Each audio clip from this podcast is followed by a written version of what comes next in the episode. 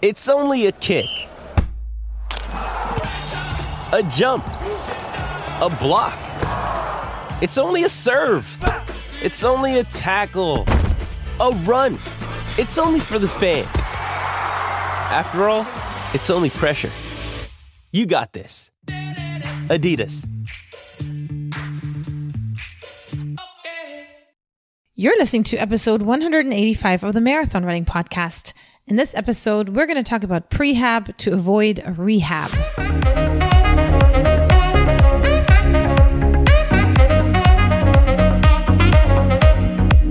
This is the Marathon Running Podcast by Letty and Ryan from We Got the Runs.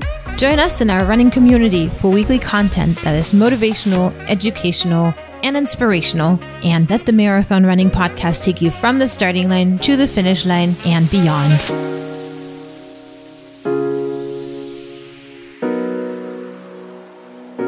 Hey, runners, and welcome to episode 185. My name is Letty. My name is Ryan. And we are the hosts of the Marathon Running Podcast. Thank you for tuning in if you're new, and thank you for tuning in if you're a long term listener. Thank you for listening. Well, I love hearing the good stories or when somebody says they enjoyed our podcast or got something out of our podcast. It really makes me feel great. I love doing this because of that. So, what are we talking about today? So, today, Ryan, we're going to check ourselves before we wreck ourselves. You like that? I do. I think that's the second time you said it. I know. And this time I'm supporting it with the song. I'm excited because we get to talk to Brodie Sharpe. So people that don't know, he was on the podcast a long time ago. He's from Australia, right? Yes, he's a physiotherapist. He has his own podcast, has his own practice. He's blown up over the years. I think everyone knows Brodie Sharpe. He's really good. You liked him. He's approved by Ryan, who's a doctor himself. And say, Ryan, why why do you support Brodie Sharpe's practice and viewpoints?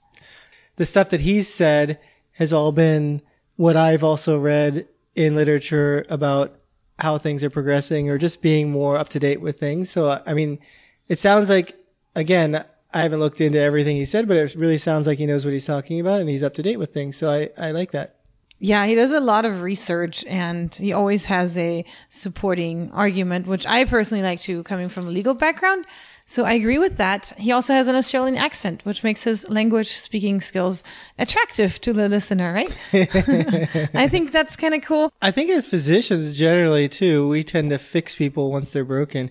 Um, but, and we don't focus enough on preventative care in everything. And so I think it's really a good episode to try to help people understand, you know, what they can potentially do to prevent an injury from happening. Cause that's much better than getting the injury and trying to fix it afterwards. Exactly. And that's exactly what we're talking to Brodie about. We're talking to him about, you know, basically, again, how to check yourself before you start a new training cycle, how to do some sort of assessment where you are. Then we talk about exercise types that you can or should do that help your flexibility or if you even need that and all that stuff. Sorry, Ryan, my brain is not there. So your brain's not there because you just got back from a running event and it seemed like a whirlwind of excitement and fun. Yes, and you'd think, Ryan, that I leave town without you and the kids and I'm staying at a nice hotel room and I would get sleep and I didn't. Which running event was that? The running event. so if you want to look it up, it's actually called therunningevent.com.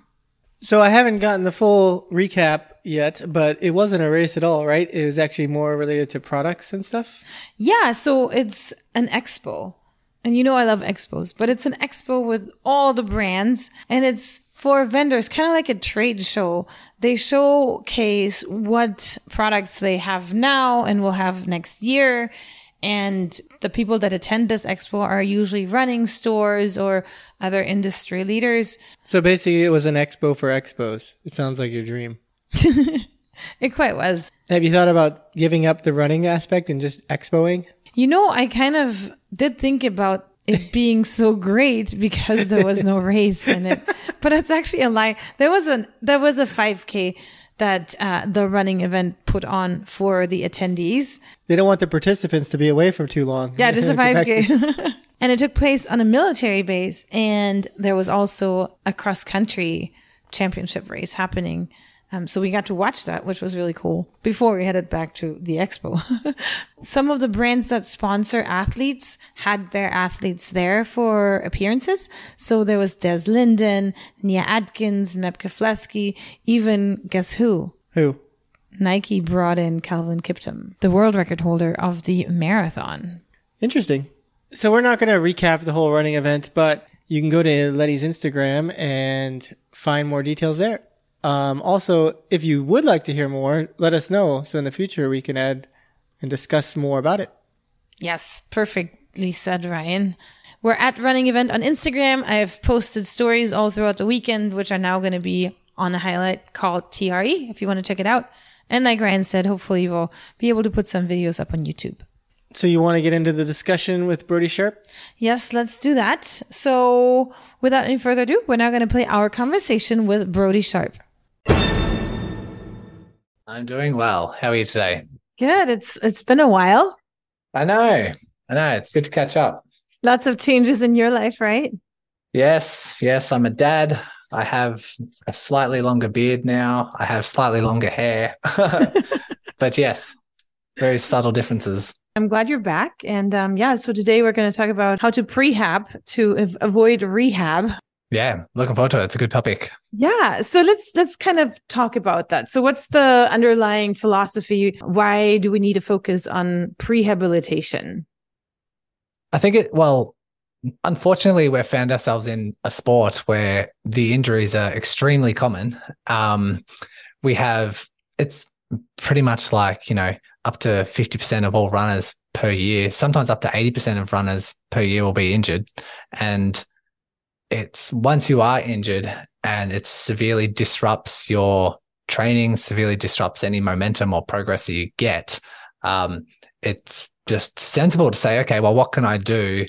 What steps can I make? What can I implement to reduce the risk of injury so that I don't encounter these big disruptions? Because if we know anything about getting better, getting better marathon times, becoming faster, running further with with less risk of injury, it's consistency. It's doing it's trying to stay on the track. It's trying to stay consistent with your training month by month, year by year. And that's how we get better. But if it's disrupted constantly every two, three months with an injury that has to, yeah, that dictates how much you can run, how fast you can run, all those sorts of things, then, you know, disrupts momentum if you're constantly in that boom bust injury cycle, which I know a lot of runners are in. And it just halts that consistency. And so it only makes sense to try to do things as possible, do things that we can to prevent injuries. In other words, doing prehab um, to prevent encountering an injury and then having to backpedal from there. That makes complete sense. And yeah, so we know it is important. And let's just start all over, right? So most people finished their fall marathon and are now looking at starting a new cycle, maybe a cycle for a spring marathon. So then is there some sort of assessment that you can do for yourself prior to starting this marathon cycle so you know what type of exercises you should be doing? I guess it would depend on the individual. I guess the first thing would be to self reflect. If we're not necessarily an assessment per se, but if you were to self reflect on how the last marathon cycle went, then we could have a bit more of a tailored approach. So, like, the first thing would be injuries in the last marathon cycle. Okay, what injuries did I encounter, if any? What niggles did I encounter, if any? Were there any sore muscles, or was it one side? Was it the left or right side? Was it the calf or the hip, or any of those? Um, if you did encounter an injury, then we already know a potential area that needs to be worked on, and then we can find the appropriate exercises and strength exercises to help fortify or make that vulnerability as resilient as possible for the next marathon cycle. Uh, but if you didn't, if you didn't have any injuries, um, you can do some things that are like strength based exercises um, to see if there are any potential weak links in your in the chain. Um, if you, it could be just as simple as like at home doing hopping on one side, um, I tend to look at someone's quality of their hopping. So if someone was to hop for 30 seconds on the right side, hop for 30 seconds on the left side, does it feel fluent? How quickly can they rebound? Their how apprehensive are they to isolate that movement? How high can they jump? If it, you can also do another test for height, where you, you're doing hops for height and see how much you can produce force in that because um, that just overall looks at the strength and capacity of your calf and Achilles and foot, plantar fascia, sometimes a, a bit around the knee.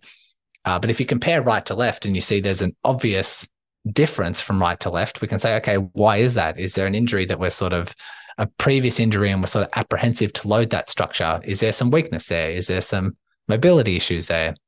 Um, I do put onto social media sometimes um, a single leg sit to stand test where you sort of sit in a chair that's at a height where your knees are bent at 90 degrees. And then you just have your arms straight out in front of you and you try and stand up from that seated position on one leg. So uh, one leg would be hovering in the air, try and stand up, sit down, see what the control is like, see if you can do, we'll see how many of those you can do, and then compare that to the opposite side. Um, so we're looking at the strength of the hips and knees and balance, control, and all those sorts of things. And if you can only do five on one side and you can do 15 on the other side, okay, why is that? Um, these are, there's not really a lot of good evidence to, to sort of make a correlation to say, okay, you're at risk of injury if you do have these discrepancies, but it only just makes sense that if there is a, a big discrepancy between one and the other, you sort of want to uh, iron those out a bit. And then we can easily do some single leg exercises in the gym. If you do have access to a gym, gym equipment, I would say a prone hamstring curl machine or like a knee extension machine where you just sit in the machine and sort of um, apply resistance to straighten out your leg, see how much you can do, see how heavy you can lift from right to left, and a single leg calf raise machine. How much weight can you do?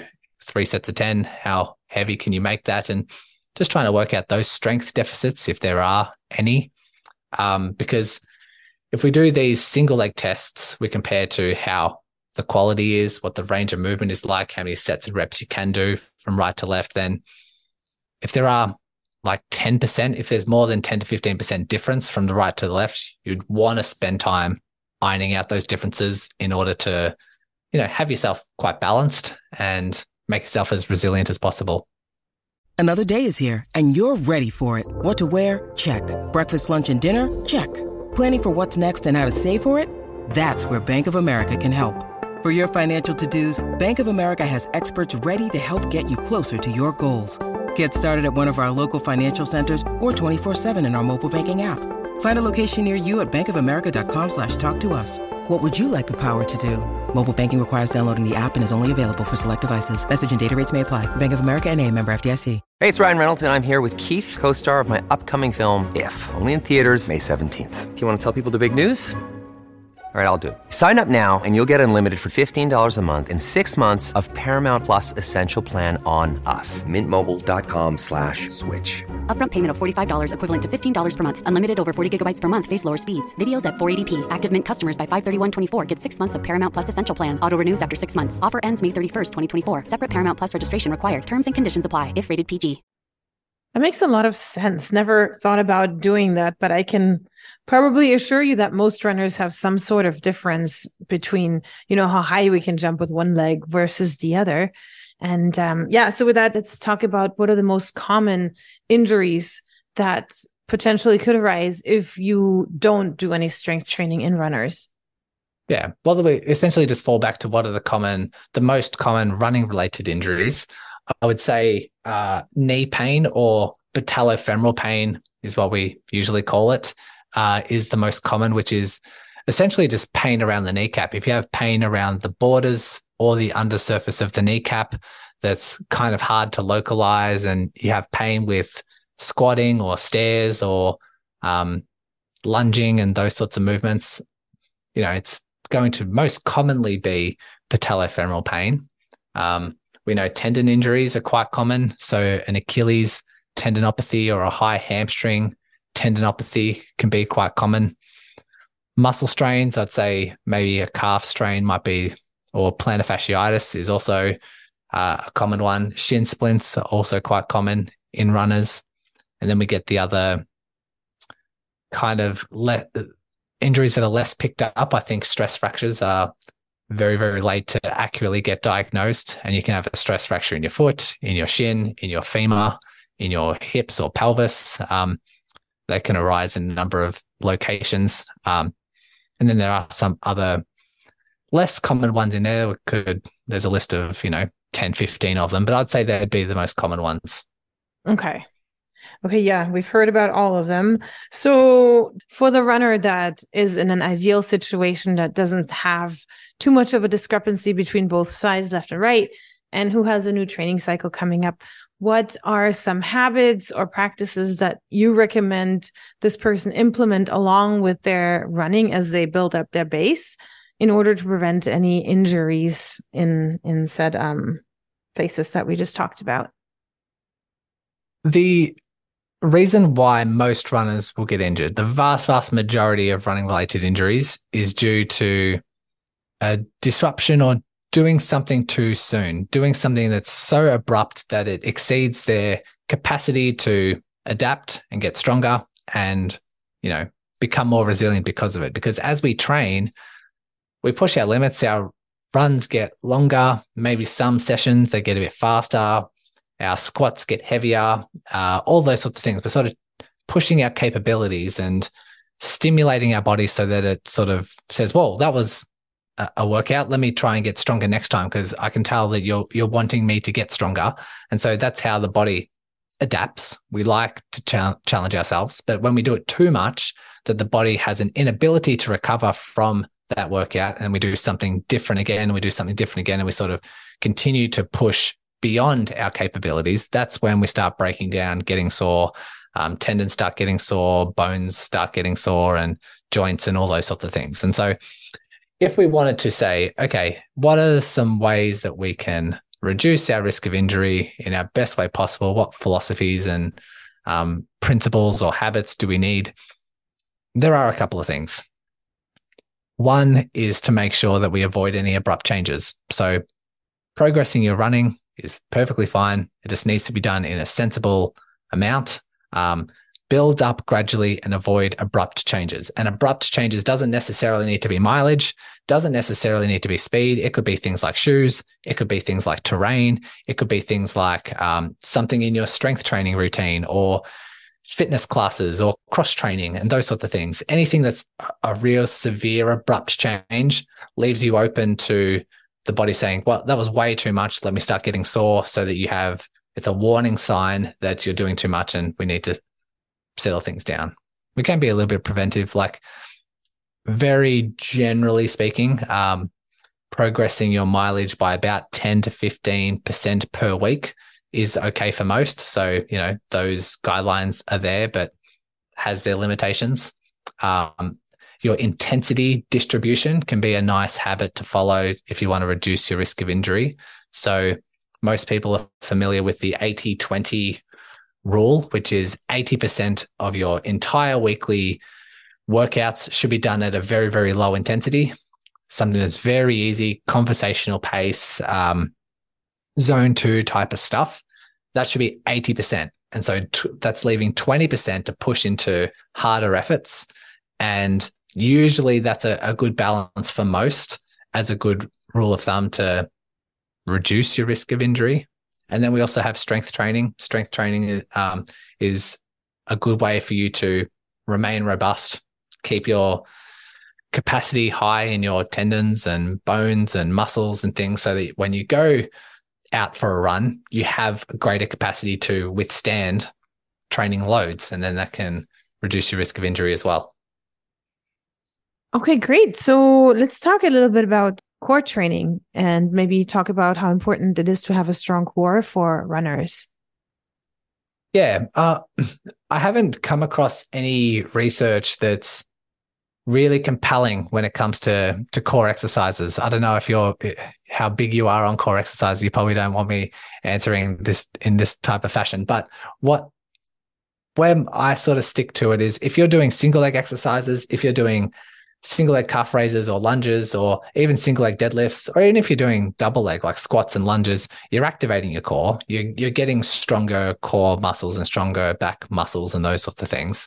Um, how strong we need to be with isolating core muscles, say with like planks and sit ups and those sorts of things. Um, jury's still out on whether that can help reduce risk of injuries. I know there's been one study done that's looked at runners collegiate runners and their plank times and side plank times and couldn't re- couldn't find a correlation between running related injuries and someone's plank time. So the stronger they could hold that plank for, or the longer they could hold that plank for, they seemed to get injured at the same rate. That being, it was a very small design. I think there was only like less than 40 participants in that study and had its limitations. But um, that's the only thing that I've ever come across in my um, things. But just based on principles, if someone was getting low back pain with running, if someone was getting um, like a side strain with running, I would definitely increase their capacity with some isolated core exercises. But from what I've seen so far and what I've come across, functionally speaking as well, um, I don't think people really need to do dedicate too much time with doing isolated core stuff. I think they'd be perfectly fine with having their core muscles um, spontaneously activating and getting stronger with things like something that's more functional, like box jumps or like lunges or those sorts of things. That's where I sit. But you know, there could be research that comes out next year that totally changes my mind. So I'm still yet to be absolutely convinced. Yeah, and I mean, perhaps it's not for injury prevention purposes, but perhaps having a stronger core would just help you hold your running form for longer and then just lead for, I guess, less fatigue and better times? Possibly. Um, there could be things say I probably I couldn't say for certain because I haven't really come across anything. I guess if someone's posture was really uh, negatively affected by the end of their long run or by the end of their marathon, if they find that they're really struggling to hold up their form, or if they start getting, say, back pain, upper back pain, shoulder pain from trying to hold that position for for longer, um, you know, uh, that's definitely going to have limited. It's definitely going to hinder your performance, especially if you're slouched and slumped and you can't get a lot, in a lot of oxygen. We obviously need a lot of. Um, we need for VO2 optimization. We need some, you know, obviously to be effective with how we breathe in and receive that o- oxygen. Um, if someone was running and they were limited by other things like their legs giving out or anything else, and they can look at themselves crossing the finish line or towards the end of their marathon, they can find that their posture is still okay. I would say it's probably less of a priority, but you know that's why it's each their own. Every every run is different, has their own limitations. Right, right. Okay, good. And I guess along those lines, I'm going to ask you about flexibility. How important is it to be flexible as a runner for injury prevention, or could that backfire that if you are maybe too flexible, you're more likely to be injured, or how does that all play out? Yeah, it's a it's a touchy subject. Um, I have looked into a fair bit of the research, and as a blanket statement, for most runners, um, flexibility or being more flexible will not reduce your risk of injuries, won't necessarily increase your running performance. If you are more flexible, it won't make you a better runner. Um, if we fall back to what I was saying before about injuries or why we get injuries, we get injuries for doing too much too soon. So, doing too much load, running too far, too fast, too many hills, lifting too heavy, strength training or like cross training too intense beyond our capabilities to adapt that is irrelevant compared to how stiff or how flexible you are. Um, and if you were doing a task that required a large range of movement, like if you're a gymnast or a dancer or something like that, maybe there's room to be said that you need to be more flexible. Otherwise, it increases your risk of injury because you need to achieve a large range of movement. But running, you don't need to go through a large range of movement. Yeah, you have to extend your hip 15 degrees Yes, we have to dorsiflex our ankle. We need some ankle mobility. We need some hip mobility. We need some lower back mobility, but it's not a lot. Um, there would be a very, very small percentage of the population, maybe five to 10%, who are so stiff that it impacts their biomechanics. It actually, like if their ankle is so stiff that they can't achieve the adequate uh, dorsiflexion, and as a result, it tends like they have to cave their knee in or drop their hip or make some sort of compensations compensations for the movement to be achieved, then definitely I would focus on mobility, flexibility to restore the range of movement necessary for the task of running. But if we look at the research, we look at flexible runners versus non flexible runners, they're all injured at the same rate. Um, there's not much to be said for that. And only because, like, if we know anything about injuries, like I say, it makes sense. Runners don't go through a large range of movement, and injuries are due to an abrupt change in load, not necessarily flexibility. Right. All right, cool. And since we're already there, let's talk about stretching. I know you and I have talked about it in the past. Some people do it, some people it makes them feel better. What's your position? Has anything changed about the importance of stretching pre run, post run? Um, not necessarily. When it comes to the research, the research is exactly the same. My opinion slightly changes based on um, how I've seen runners respond to stretching. So, if we look back on the research, you'll see that for a recreational runner, for an endurance runner, stretching beforehand doesn't do anything to reduce the risk of injury, doesn't do anything to increase your running performance. Um, but if you are doing very ballistic, high intensity sort of stuff, you'd want an appropriate warm up. You wouldn't want to just go straight into doing high interval stuff or strides or hill sprints or repeats and those sort of things. You'd want to do some form of stretching, some form of dynamic stretching, some form of like warm up where you're progressively working through different speeds so that you're more prepared for that task. Um, but I do know so while the research shows that it doesn't help or aid running performance or aid sort of um, or reduce your risk of injury, people feel really good after doing stretches. And that's not everyone. It's some people, um, but might make them feel a lot better. And so we can't say don't do it. Don't say it's a waste of time because we know that it does have a lot of positive benefits subjectively for people and that's always a good thing. If they're feeling better while they run, they have a better experience while they run, if they feel better after a run because they feel like they're achieving something with some foam rolling or some stretches and those sorts of things, then that's always a good thing. If they feel like stretching afterwards, after run, actually helps them calm down and unwind mentally, that is also a very positive thing as well, because we want the body to recognize, okay, we're in a less stressful state, we're in a more calm, relaxed state, and that's a greater opportunity to enter recovery mode and that enhances the adaptation process. And so if someone does find a mental relief from stretching, foam rolling, cooling down, those sorts of things, then there, there's true positive benefits for that as well. Perfect. All right. So now to the million dollar question. Um, let's talk about the routines runners should implement ideally into their runs. So what are we talking about? How many times a week should we be doing any kind of strength exercises and for how long? I would say if it comes to strength training, we'd want to strength train twice a week. Depends on the type of strength that you're doing. But if you are wanting to improve as a runner, if you're wanting to get stronger, run faster marathons, run faster 5Ks, 10Ks, half marathons, you want to invest some time in slow, heavy load that's progressive in nature. And so I'm talking about squats, I'm talking about deadlifts, lunges, and calf raises. They're four exercises that I think every runner should incorporate because um, it incorporates like those main muscle groups required for running. And I'm not talking about body weight or low weight, high reps like three sets of 15 or three sets of 20 that are that runners are very, very good at and therefore gravitate towards. I'm talking about getting outside your comfort zone, building up those exercises that's safe and appropriate, get used to doing the technique and the, the movement and gradually build on those weights. But eventually, you want to start doing heavier and heavier and heavier.